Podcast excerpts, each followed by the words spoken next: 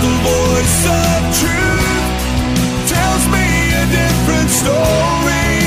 The voice of truth says, Do not be afraid. And the voice of truth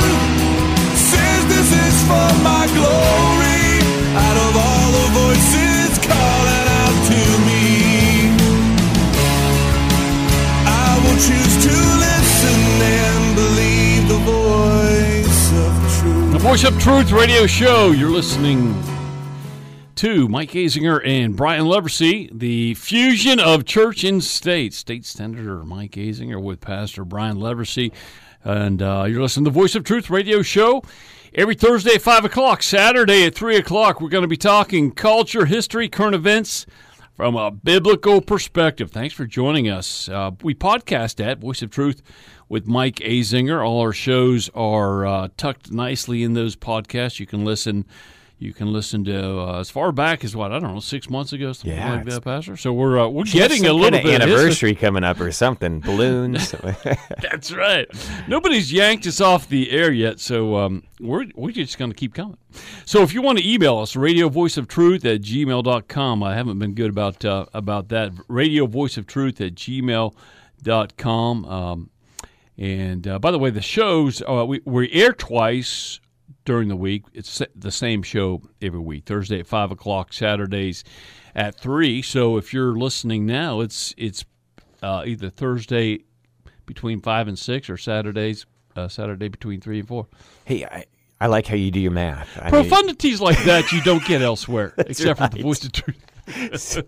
except for right here on the Voice of Truth radio show. So uh, um, we appreciate you tuning in. We're gonna we got a couple of uh, a couple of well, you know I think one thing we do here, Pastor, that no one else does besides the fusion of church and state is we talk about we talk about things that I think are unique, and we're going to do that today. Uh, we're going to talk about critical race theory, which isn't necessarily uh, unique, but we're going to give it a biblical perspective, and we're to we're going to explain a little bit about where it comes from, um, where it originated, and um, uh, and then in the second half hour, uh, we're going to talk about Noah Webster. Uh, of Webster's dictionary. This guy's a fascinating guy.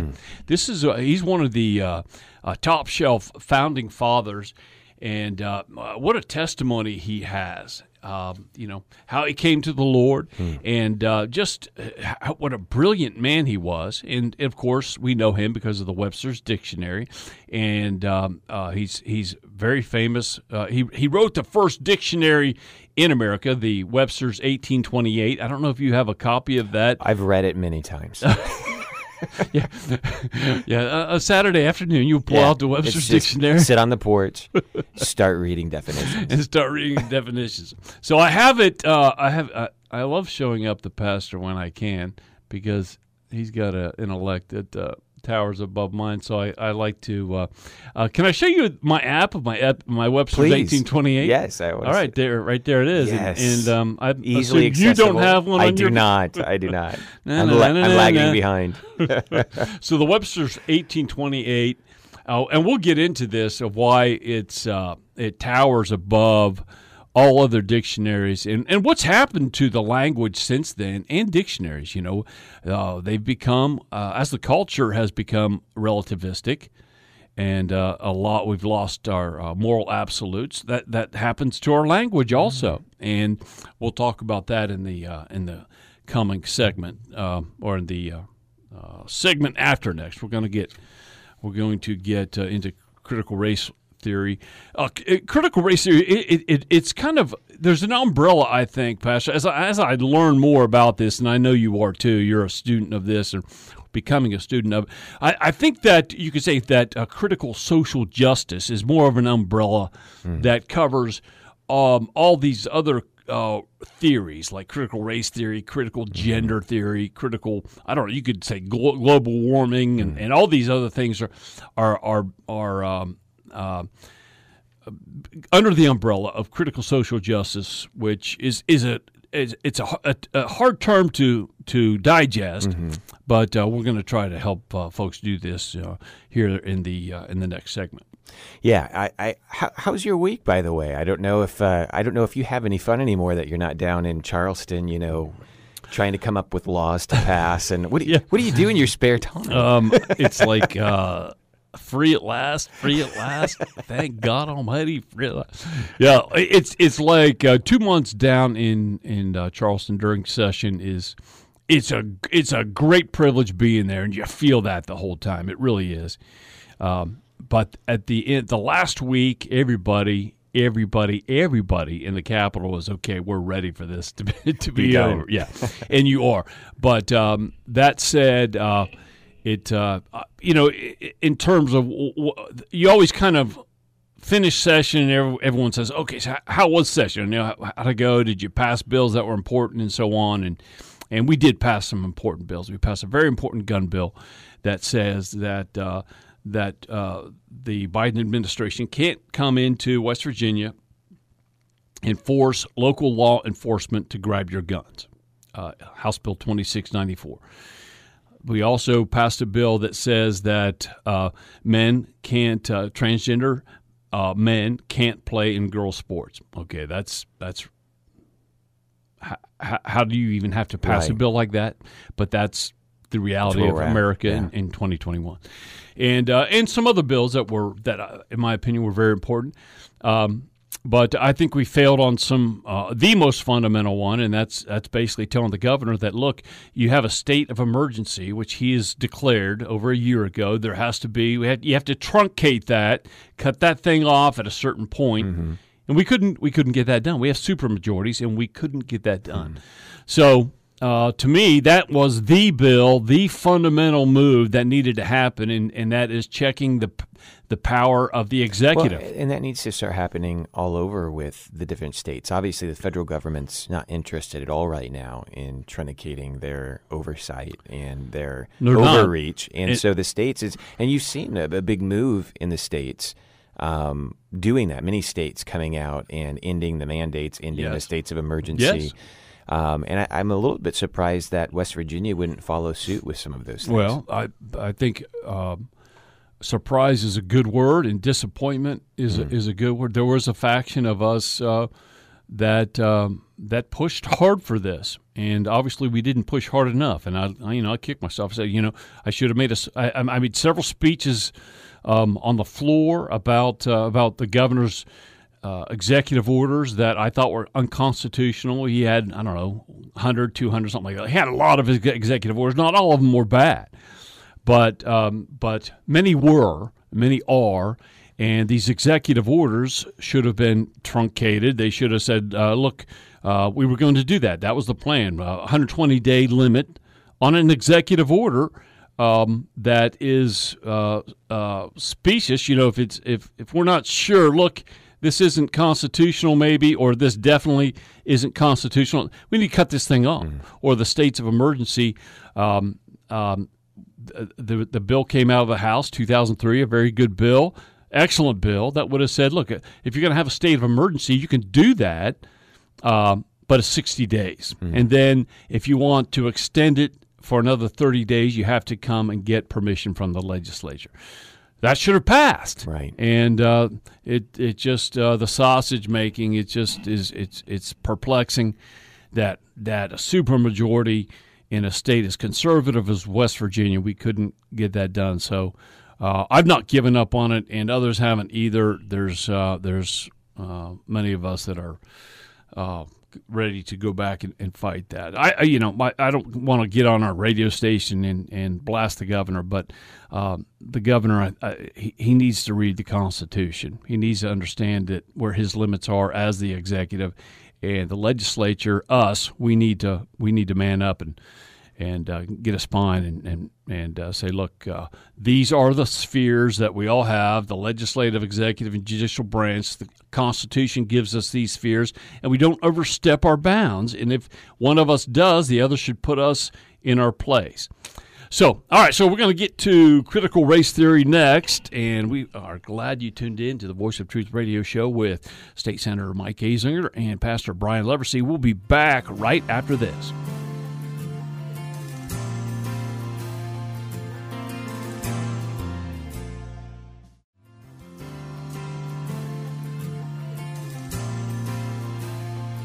Welcome back to the Voice of Truth radio show.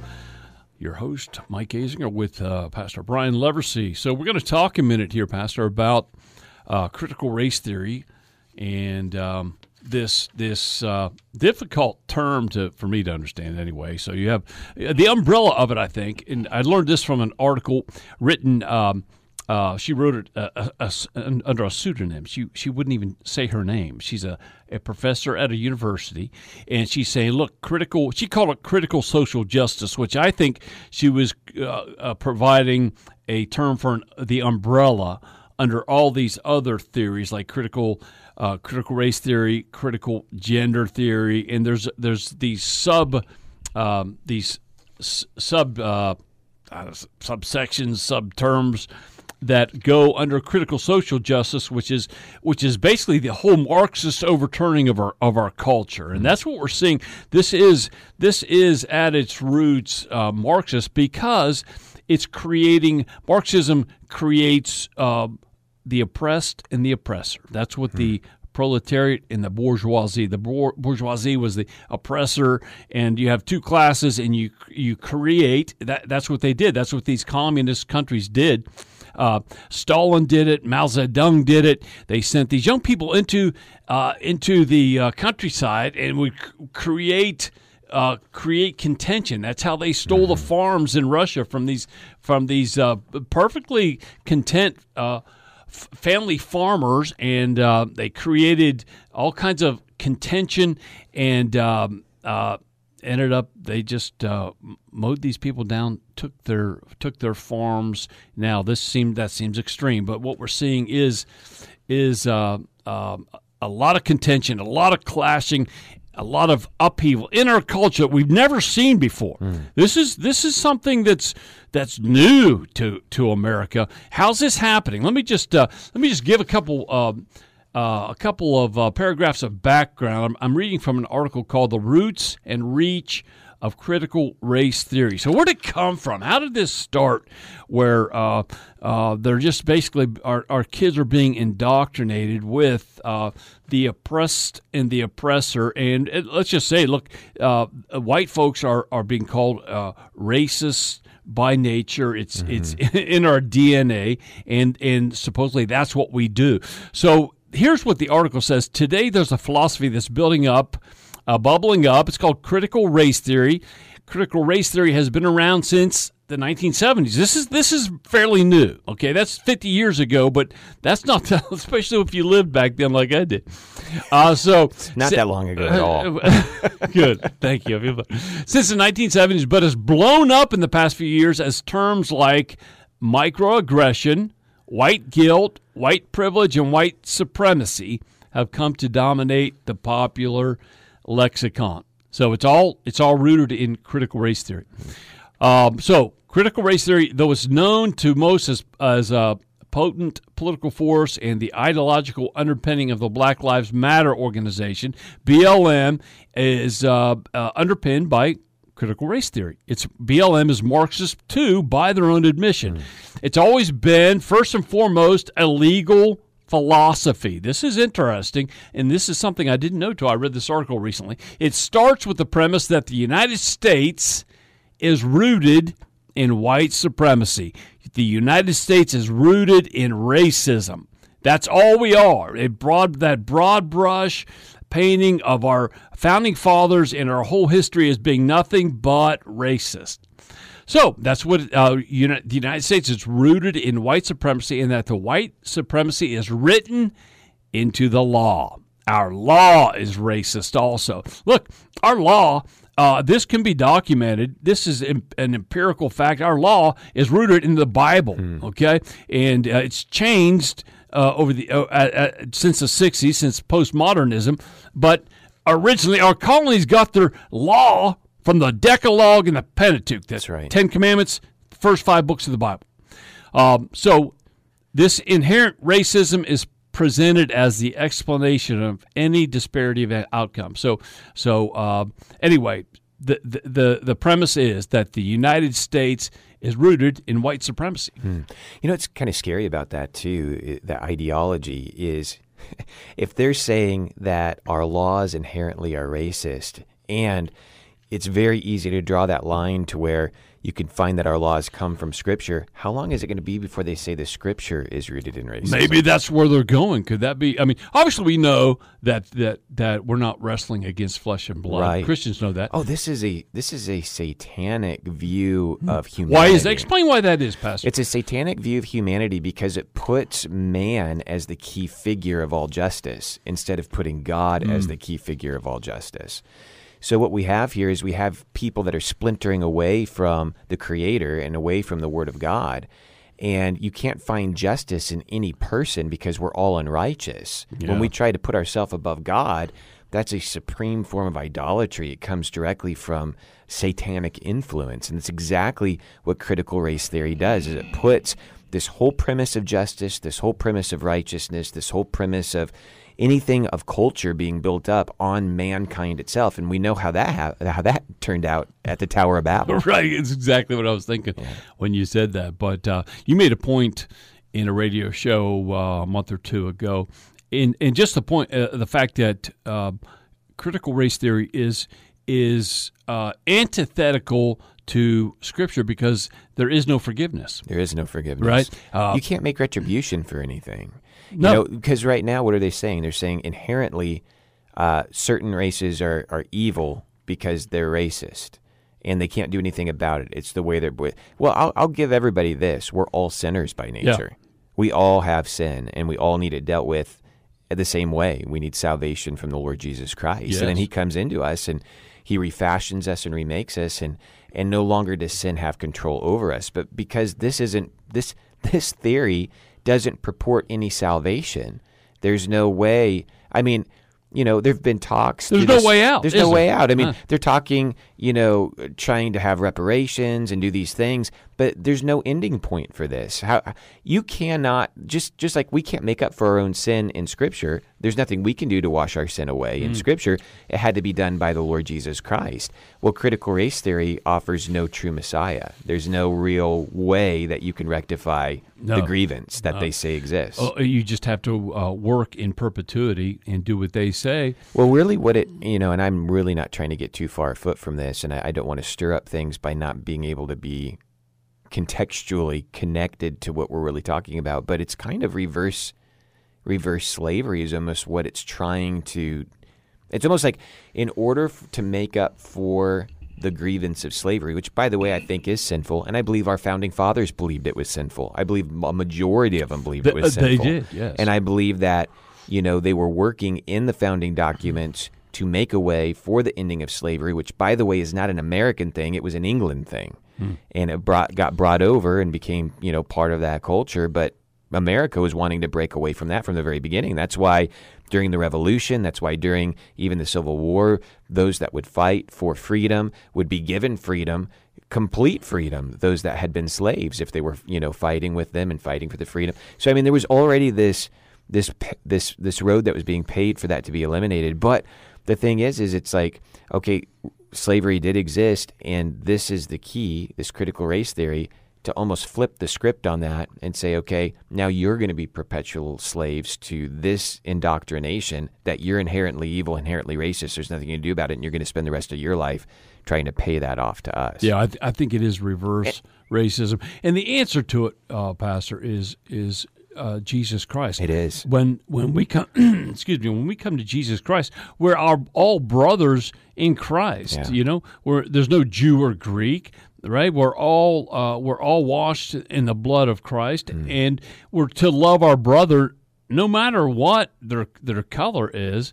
And um, did Christians mess up with that in our history? Yeah, I think I think that that happened in the South. But you know what? Uh, th- but there's also a, a lot of uh, a, a lot of Christians all throughout our history who loved the black Mm-hmm. folks in, in our country. You know that's true because, as you just described, 600,000 men died in the Civil War to free slavery. And, and of course, uh, that's, that's both sides, but uh, uh, hundreds of thousands of men died on the battlefield to, uh, to get rid of slavery. And as you said, even at the beginning, um, the founding fathers, most of the founding fathers were against slavery. George Washington, uh, when he died, he, he let his slaves free. Je- Jefferson was even against slavery. It was it was a part of the of the culture back then, and uh, a, a, a large amount of these founding fathers they were Christians. They were uh, uh, this was a, a Christian culture. They were against slavery, but but you, you can't just uh, snap your fingers and get rid of that uh, in an instant. That takes time, and and the Constitution even was uh, was uh, set up to to eventually rid America of of the of slavery. And it was wrong. It was wrong when Washington did it. It was wrong when Jefferson did it. It was wrong. It's pure sin. The the idea of not um, recognizing a human being for being God's creation and having um, you know uh, an equality of status is is wrong and it's sinful and it's against Scripture and it always was. But you can't take a, a culture and paint it by all of its sins forever. Obviously, in the United States of America, we came out of this idea of slavery and racism, and now all critical race theory is doing is it's bringing us back to that point again. And I think erasing a lot of the strides that have been made in culture and in, and I hate even talking about race because I don't believe in race. I believe in the human race, Yeah. and I get I get really frustrated when we talk about because there's just so much. We're going to talk about words here in one of our segments with with uh, Webster's dictionary and Noah Webster, and words are important. And this gets so convoluted when you start talking about racism and race and the human race and different races. Yeah. It's just there's one blood, one race, mankind, and there's been sin involved with hatred throughout not just the American history. This has been something that's been happening from the existence of mankind. I mean, search scripture out. Yeah, and- excuse me. And and this comes from the left. Uh, these are these are hard leftists that are creating critical race theory. They're creating uh, the these two classes, the oppressed and the oppressor, Yeah. the- in contention. And and when whenever you broad brush a whole uh, great generation like our founding fathers, uh, th- there there's there's something sus- suspect there. Why are you doing that? Why are you just saying all they were were racist? Of course they weren't. They were these were uh, uh, largely men of God who who believed in God, who were against slavery, who believed the gospel of Yeah. Jesus Christ. Uh, the American Revolution was born out of the Great Awakening, and and uh, you know a third of the colonists heard George Whitefield preach the gospel and came to the Lord through uh, Whitefield and Wesley and Samuel Davies and others. But uh, all that to say, let's segue a little bit here, Pastor, because there's really uh, there's really some good news. There's some fighting back in terms of this uh, critical race theory, which is Marxism. When you think, uh, when you hear critical race theory or critical social justice or whatever, uh, think Marxism because that's its root. It's not. It is not of God. So. Um, we have some some people uh, standing up against it. Um, let's just talk here for a second. Why would you want to join something where people hate you? Police department struggle with shortages. Shortages. These police departments are saying, "Look, why why do we want to become a policeman when uh, when we're hated uh, by the people we're trying to protect?" and the amount of crime, the amount of crime in in our in our cities, and and crimes that are committed against police officers right now have ramped up to such a degree Yeah. that they're literally every time they walk out on the street are putting their life on the line in every situation. Since the beginning of the year, 79 Philadelphia police officers have been police officers have been accepted into the deferred retirement option program. Wow. So that's 79 and uh, to get put that in perspective, a year ago during the same time period 13 officers had enrolled in the, this retirement program. Sounds like a pension program. So um, so uh, it's the perfect storm. We are anticipating that the department is going to be understaffed by several hundred members because hundreds of guys are either retiring or taking other jobs and leaving the department. So these police officers, this is Philadelphia. Um, they're saying, look, you know, if if if the mayor's not going to have our back, if the folks on the, you know, if these if the citizens aren't going to have our back, why do we want to risk being put in prison or being killed because we're afraid to take a shot when we know we should? Um, and and these poor guys, you know, uh, I don't blame them. So Philadelphia has 268 uh, vacancies, and um, uh, I just, I'm, I'm reading here as I go, but uh, I, I was listening to I was we were talking off off air here a minute ago, but I was listening to Mark Levin explaining some of this. But uh, um, in terms of let me get back to that. Let me just finish this real quick. Philadelphia Police Department is one of uh, of the many. You got Baltimore City. Um, they've they've fallen below the 700 sworn pattern members. So so th- th- they're getting rid of two police precincts. They're going to have to close two police precincts. How do you do that? Hmm. There's no police precinct in this certain section of Philadelphia because they can't they can't get enough uh, enough officers. According to Fox Baltimore, the union leader followed up by saying our patrol numbers are now below 700 officers, which is about 3 to 400 below what is needed. Wow. They can't they can't get people to sign up. Well, it's not just happening in large cities either. You know, we've got uh, several police officers that uh, that I know I'm close to here in our area, and they tell me constantly that it's so tough right now to get anybody who wants to go into the program, who wants to go into the academy, who wants to get trained, who yeah. wants to be that they're they're lagging behind so much that it's it's reaching you know critical numbers. They're offering signing bonuses. Yeah. So um, so anyway, th- this uh, I was talking about Mark Levin. I, I, I listen to his podcast when I walk in, I, but uh, he was t- he's got a book com- coming out called American Marxism, which should be an oxymoron, but somehow it's a book title. So Marxism. Um, so he's talking about how how one of the uh, one of the facets of Marxism is to kill civil order to mm. to uh, to this this the these um, these policemen that are being targeted these these uh, uh, police uh, uh, what do you what do you call the precincts the this whole this whole targeting of the police structure is Marxist because that's part of the plan to bring about a despot Hmm. And and when you can kill the order and and uh, and turn the people against the police structure, make them the bad guy. That's what's happening. Yeah. These the policemen who are who are a, a, a biblical uh, a biblical facet of, of the of the American culture of any culture because they bring order and they they uh, they bring um, they bring uh, order to a society. They they put away the bad guys and they reward the good guys and so mm-hmm. on. You know, the heroes they they reward them, put away the bad guys. Uh, so they're being targeted, and it's it's part of the part of the plan to bring about a despot. Well, without trying to get in a basement and draw a bunch of lines, you know, and become a you know from chart to chart and picture to picture and become a conspiracy theorist. I don't think it's too far afoot to just play out in your mind what's going on right now. I mean, you're just telling us that down in Charleston, you're passing laws where our local police won't have to come and take our guns if the federal government tells them they have to do it.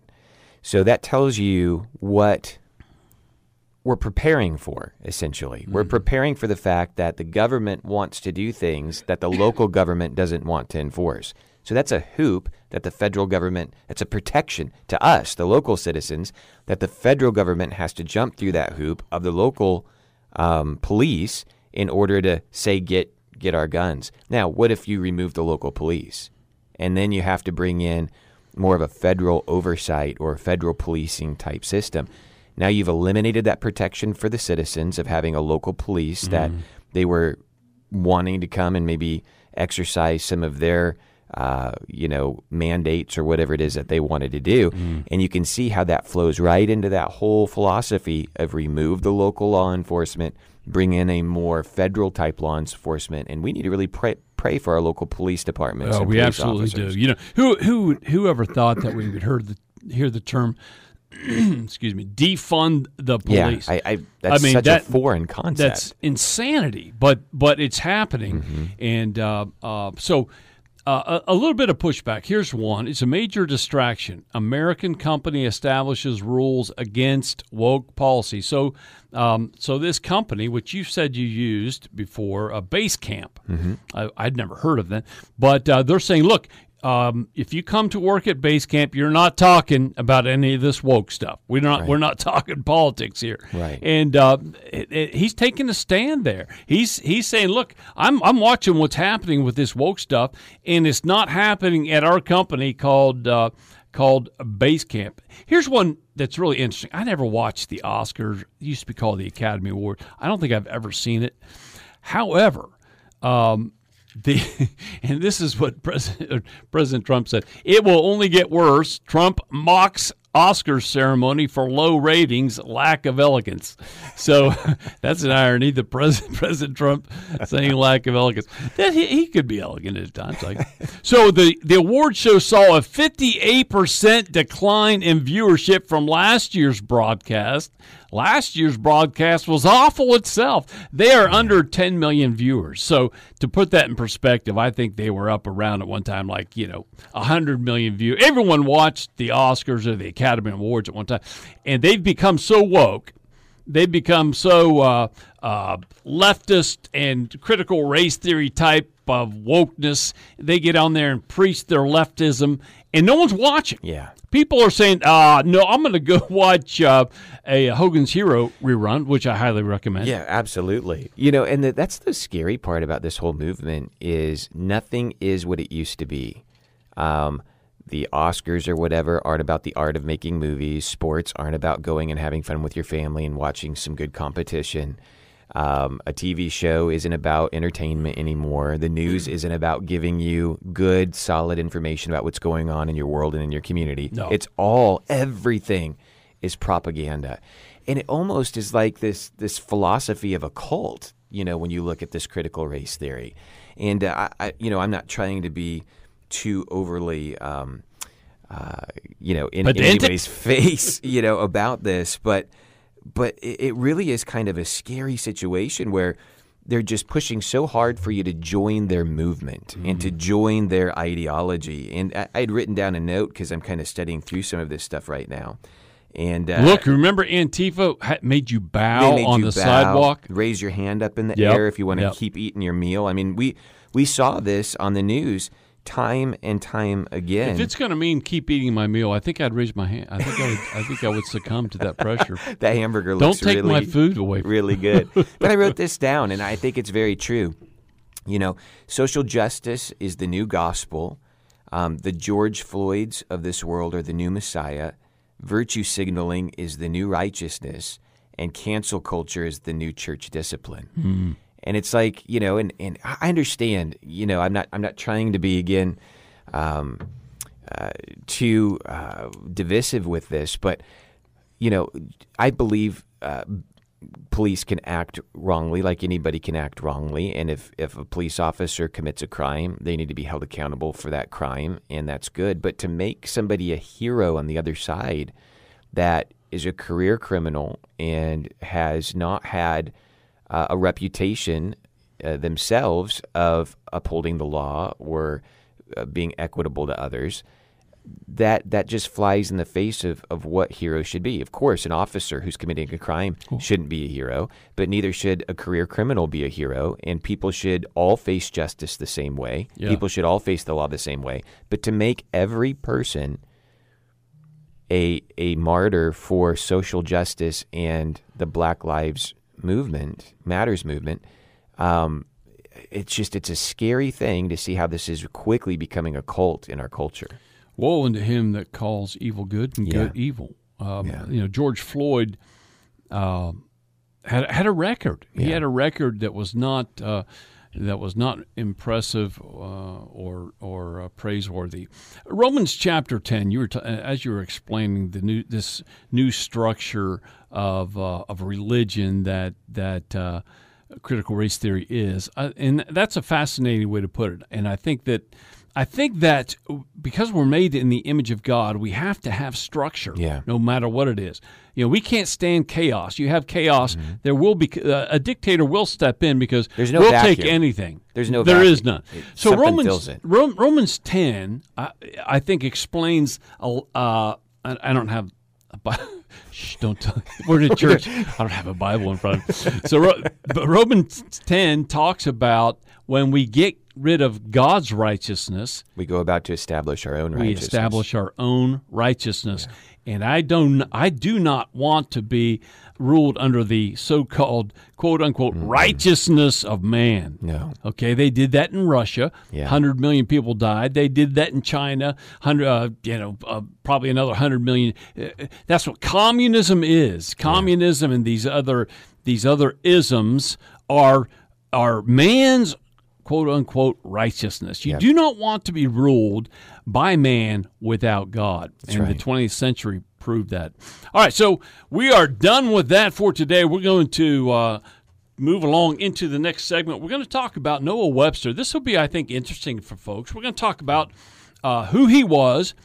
Uh, about his dictionary, and we're going to talk about words, and then we're going to finish up the show uh, with our uh, list of rules of etiquette. I need to learn these. I, I know I do. I think I have children that definitely do. All right, you're listening to the Voice of Truth radio show. We'll be right back.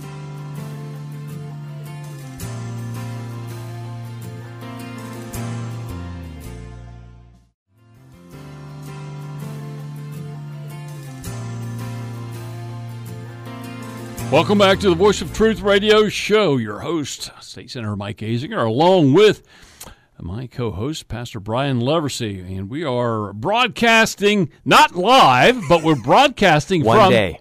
yeah one, One day, day before be. today's wednesday Yeah. uh, in here out there is thursday Yep. I've never thought that was brilliant. Thank you very much. Uh, 103.9 Praise FM. We never say that. We should say that more. Let Yeah. folks know who they're listening to. That's to. right. All right. Uh, Thursdays at 5, Saturdays at 3. That's PM, not AM. You can listen to the Voice of Truth radio show and, um, or not. You don't want to listen to us? Hey, But please do. but please do. We want you to. Uh, so we're going to talk about um, uh, we're going to talk about words here. We're going to talk about Noah Webster. Everybody's heard of the Webster's Dictionary. Where did that come from? And uh, I think a lot of it is just look, we're not being taught our history. We haven't ta- been taught our history in America uh, for I don't know, 50 years, maybe 100 years, maybe before, before John Dewey. I don't know. But uh, I do know that we have a rich Christian heritage that if our whole country was taught, then we wouldn't have all these little um, pop up fires of uh, chaos, this little Balkan, balkanization all over the country. If everybody understood that, look, God made America a special nation because we honored Him. And our forefathers, which are, uh, were the original settle- settlers, and then our founding fathers said, "Look, we, we need God. We want God." And uh, um, that's why God has blessed America. And if we think He's going to continue to bless America when we kick Him out of everything, we are foolishly mistaken. That's right. And we have kicked Him. You know, in the 1960s was a watershed decade in America. We got rid of God out of the schools. Look, no more Bible in schools, no more prayer in schools. Get the Ten Commandments off of everything. We don't want people to learn to honor their father and their mother, not lie, cheat, hmm. steal, to you know, to honor God first. We don't want them to do that. Well, anymore, we don't even want them to know what a father and mother is. We, we, we don't want them to know that there is such a Yeah. thing. Uh, There is such a definition. And that's why these words are That's so why important. words are important. So let's uh, let's talk about Noah Webster here a second. So he was a uh, served. He was a, uh, a veteran. Served in the Revolutionary War. And got his master's degree from Yale. That's something that he and I have in common. We were both I was uh, not Yale aware men. of that. Uh, yeah, first in my class at Yale. uh, then I woke up from my dream. Um, so I'm going to fact check all of this. don't do that. oh, on the universal diffuse of literature as introductory to the universal diffusion of Christianity. That was his master's degree dissertation on the universal diffusion of literature as introductory to the universal diffusion of Christianity. See, when you're a Yale man, you can think of stuff like that. Remember My Thurston Howell the third? He didn't like Yale man. He want, he liked Harvard man, I, or vice versa. I forget. All right, so uh, 1783, Webster published. Um, his b- uh, blue-backed speller. So this was like the New England Primer. This was like the McGuffey readers. This these uh, blue-backed spellers sold hundred million. Wow. In our in our early uh, early America, and this is how children learned in our, our schools from the blueback spellers. That was that was um, thoroughly Christian, and that's how our kids learn. So, um, here's something that is is fundamental to his character and to to the history of uh, of uh, Noah Webster, December 20, 1808, Pastor. This is what uh, this is what his testimony is, his salvation testimony. He said, uh, he wrote in, on, in December 20, 1808, he said, About a year ago, an unusual revival of religion took place in New Haven, and I was led by a spontaneous impulse of repentance, prayer, and entire submission and surrender of myself to my Maker and Redeemer. So, what a what a testimony Noah Webster, who created the Webster's Dictionary, has. That's that's his testimony of faith. In the month of April last month, uh, April last, I made a profession of faith. Wow. You don't get much clearer than that. You don't. That's uh, that is just uh, it's, it's wonderful. It was common, and uh, there was probably some revival that swept swept through New Haven, Connecticut, Yep. and and he came to the Lord. 1808. Noah Webster. Noah Webster first published his American Dictionary of the English English language on April 14, 1828. So listen, folks. Um, buy a copy of the Webster's 1828. You can get a big, thick copy of it, uh, and it is Now- a special dictionary. Go ahead. Is that the version that you have on the app too? it is the version. So have you on can the even app. get it on your app. You, you don't can have get to it. have the big you can get book. it on your app. Um, but um, I'm a I'm a book guy. I hate You like to smell the pages. I like to turn the pages. I like to put it on my shelf. Uh, so, but you can't get an app. I have the Webster's 1828 dictionary. So, we're going to talk about why it's special. Now, one thing about it, it's a couple hundred years old. It won't have all the, the words that we have today, but it will have the the fundamental words and the fundamental language that, that we've had since since our uh, since our beginning. So let's let's get uh, let get going here. Um, Webster's 1828 dictionary, uh, April 14, 1828 is when it came out. In order to evaluate the etymology of words, Noah Webster learned 26 languages. wow. You know, and That's one ahead of me. I've learned. well, being a I should have known. If I'd have known. I'd have. Well, yeah. you know. So he learned 26 languages. You know, and that just that shows the depth and the richness of what gets poured into these early works. You know, today we just make up words that have no etymology at all. They don't come from anywhere. They just Yeah. come from a feeling we have. And here's a man who's going into the fundamental languages of culture, learning these languages, becoming intimately familiar with them. And you know, that's exactly what happened in Scripture as preservation and translation and all that took root. You had people who made themselves expert in the original languages Yes. and went through and made sure that the meaning was preserved throughout time. And what we've lost today is meaning of things. And when you lose meaning of things, you can have slippery, sly people come in and change your whole dialogue. And when you change somebody's whole dialogue, you take control of them. And that's one thing we talked about critical race theory in the last segment. And uh, uh, one thing they do is they change the language. Marxism changes the language, and, and you'll start hearing these different terms that you've never heard before. Well, be be leery of that. Yeah. That's Marxism. That's somebody with uh, with bad motives. Because as you said, every word has a root. Yeah. And and one thing Webster did with his is he he he would with his definition of a word, every word uh, or almost every word he would have a scripture verse with it. And he would tell where the word came from Latin, Greek, or Celtic, whatever it was, and the year. Now, his dictionary still has that. If you, if you like, I have the Webster's Dictionary online also, I use it a lot. Uh, and it, it will give that also. Where did that come from? Well, it came from Noah Webster. He spent years and years on this dictionary, take, taking over two dec- decades to complete. The Webster's Dictionary provided over 30,000 new definitions. So he brought this dictionary together with uh, all these new uh, new definitions. And here's something else he did. If you look at the writings of the founding fathers and before that, um, you would you could find ten different spellings for one word. Okay, they just kind of winged it like you were talking about. Whatever feels good here for this word.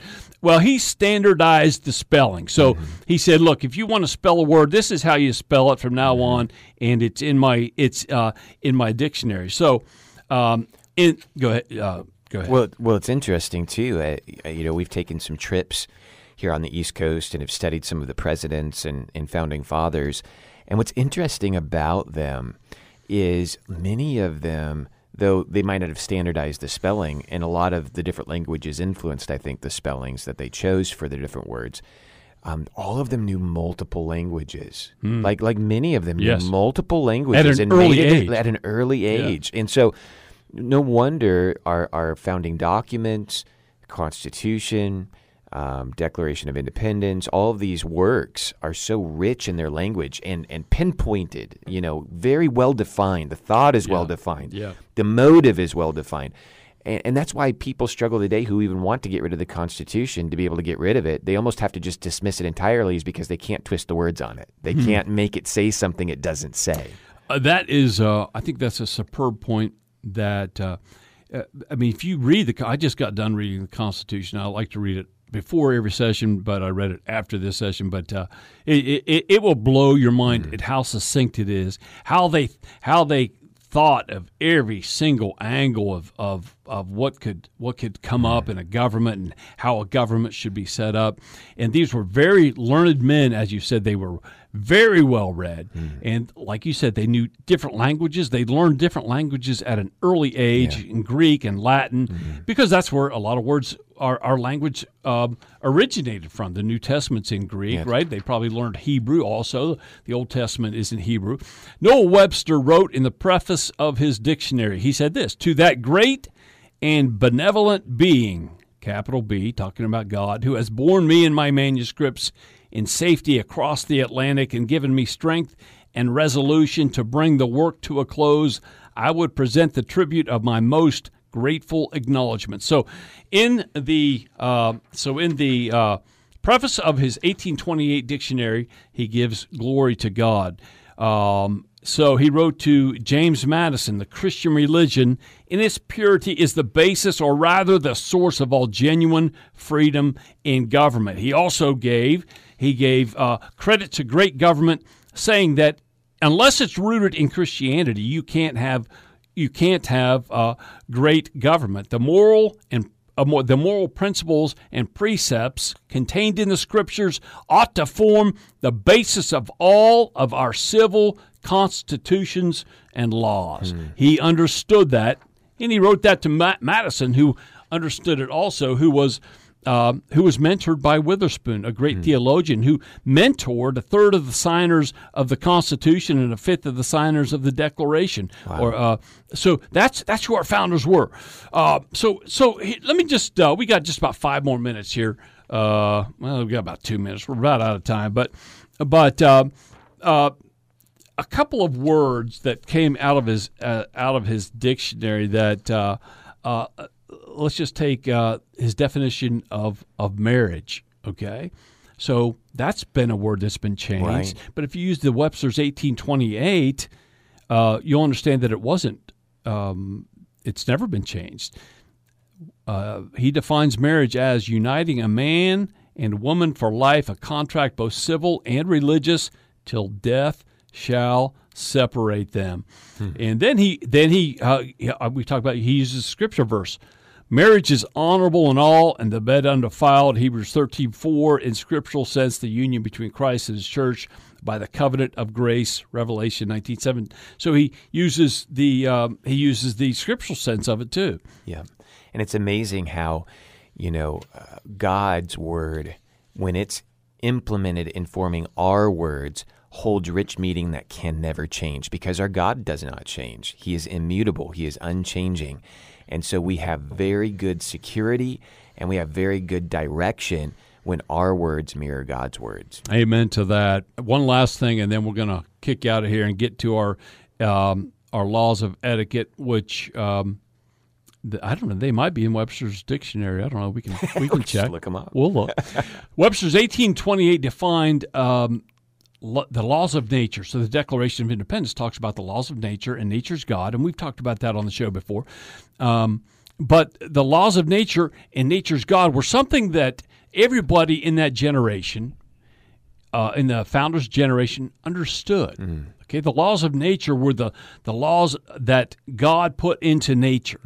Okay, we understand even without God's law, even without the Bible, we understand intuitively because God wrote it on our conscience and He wrote it into the laws that we see in nature. It's it's uh, we know that that it's wrong to kill somebody. We know that it's wrong to steal somebody. You can go into the furthest uh, civilization out in the middle of the jungle. They will understand intuitively that it's wrong to kill somebody. It's wrong to steal somebody's belongings and and uh, these these precepts that are the laws of nature that God put on our heart, and then of course the laws of nature's God, which is Scripture itself.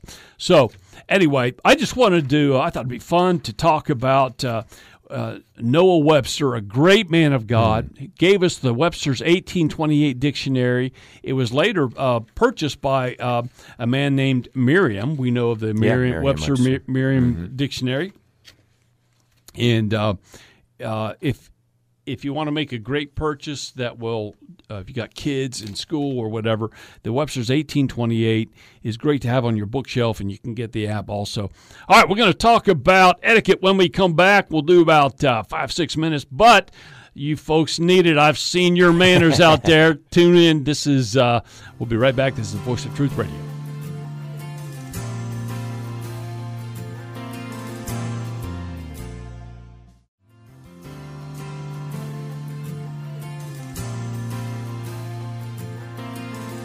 Welcome back to the Voice of Truth Radio Show. I'm your host, Mike Azinger, with Pastor Brian Leversey. We're in the last segment, Pastor. We promised folks out there we're going to talk about etiquette. We know our listeners are the best listeners in the world, but we're thinking, ah, maybe they need to Brush up. brush up on the manners a little bit. We could all use a, a little like bit of to, a. we believe in insulting our audience. Yeah. And, right. That's- so anyway, we all need that. Uh, all right. So last week we talked about the first five. I got a list of fifty. We're going to do this for ten weeks, whether these folks want to hear it or not. Right. uh, last week, say please and thank you. That was number one. Number two, smile. Number three, hold the door for the person behind you. Number four, step outside to answer phone calls. This is uh, number five. Give people a pass. Have some mercy on them. All right. So number six. Here we go, Pastor. Are you ready? I'm ready. Look at the person who is speaking to you. Oh man. You know, with with people looking at their phones today all the time, I, I, I get this when you go into That's exactly what restaurants and everything. Yeah. Uh, you don't see people even engaging in conversation. They're they're looking here. They're distracted with this or distracted with that. And body, I think we've forgotten that body language is a huge, important part of our con- conversation. It helps create context. You know, looking at somebody's eyes and seeing their facial expressions when they're Yes. talking, great. Con- and that, and we've substituted that with emojis today. You know, we, Yeah. we send a smiley face. Yeah. We we have to do that because we're not used to communicating in person with actual body language. Mm. Yeah, and one thing we we were talking about words last segment, but but I, I think that we use these emoji we're using these emojis as crutches because we can't explain out of our own heart and mind um, our our own emotions. Yeah. we're learning to uh, wrap up a whole bunch of good writing that we should be able to do into emoji. Yeah, it's, it's a making GIF. us lazy. Have you seen these GIFs that people Yeah. seen send Yeah, around everywhere? and they can be quite funny. So back off the GIF or the, or uh, oh uh, oh my goodness, some of them are really very funny. Um, all right, so look at the person who's talking. Look folks in the eyes, how We we, used to that. say it, right? Absolutely. And um, uh, number seven, let somebody. I don't like this one, Pastor. Let somebody go in front of you in line. I don't like it. oh, I don't like that one. Should we skip over that one? I think that one is is a miss right there. Okay, we'll, we'll go on. Cook. no, no, no. But I think you know I appreciated it the other day. I was at the grocery store. I had one thing, and the person in front of me had a hundred and one things. Mm. And uh, I came up to them, and they were just about ready to start putting their first thing on the conveyor belt. And they said, "Why don't you go ahead of me?" And you know that made my day. It was just so polite. I thought it was great. That was great, and they were. Uh, did you buy their groceries for them? You did not. I did That- not see, do that's that. number seven. If would- somebody if lets you in front of you, buy the If it was groceries. one thing, I would have bought it. All right, some let somebody go in front of, and that that also uh, applies to uh, out on the roadway, right? Oh, People trying to get let them in. All right, number eight: cough or sneeze into your elbow. Is that a verse? Is there? Is that from the old? Thou Testament? shalt. It's Thou how you should start that phrase. so that's really efficacious during uh, COVID. Look, don't sneeze on me. Number nine: uh, learn people's names. oh, that's a tough one for a lot of people. You know too. what though? Sometimes I, I I can think of several people I've known for fifty years who have never used my name in a conversation. Wow. Learn someone's name That's and right. use their name. Look how Je- Je- Jesus did that. Yeah. He would he Mary Mary Martha Yeah. Martha. Yep. I just read that Martha Martha. How how intimate is that enough? Yeah. How much affection and emotion is Martha Martha? Yeah. You're you're you're you're you're so busy doing this and that, and look what Mary's doing. You know, he had a love for these two ladies. Mm-hmm. Yeah. and that's what. By the way, that's what Christianity does. Mm-hmm. Christianity. Watch what Islam does to to to the the female. Uh, uh, Part of, of, of humanity, Yeah. uh, as a, Christianity lifts them up. Je- watch how Jesus treated lady, the Yeah. woman at the well, right? Uh, number nine uh, was learn pe- people's names. Just learn their name. Yeah. You know, make a point, write it down. Oh, you know what I'll, I'll do? I'll ask, I'll ask somebody else, like at church, if I'm trying to learn someone's name, I don't know their name. I'll ask somebody else, and then I'll say, "And what was your name again?" Yep. Number Yep. ten. Smart. Number ten. Uh, handwrite thank you notes. oh wow. How about that? You know, that's that's one of those things that's as difficult as prayer. Because you actually, you know, it's, Mm. Nobody does it Nobody anymore. does it. It's too easy to text or email. Yeah, you Well- know, it, it's one of those things where it takes actual time and effort. So we kind of just use other crutches to get us by. My 81 year old mother, to her credit, still writes uh, a hand thank you note. Yeah.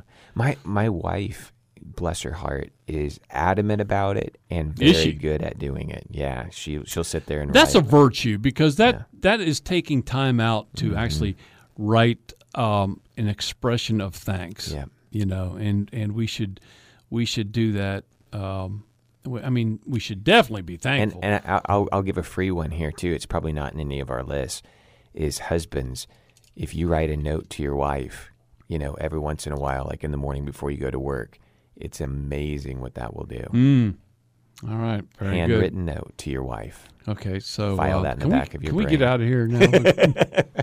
Handwritten white note to your wife. All right, very good. That's from the preacher. All right, you're listening to the Voice of Truth radio show. We're so glad you tuned in today, and we'll be back next week. So tune us in every uh, Thursday at five o'clock, Saturday at three o'clock. We love y'all. We appreciate our listeners very much, Hmm. and uh, you're listening to the Voice of Truth radio with. State Senator Mike Azinger, Pastor Brian Leversey. God bless you, folks. We'll talk to you next week.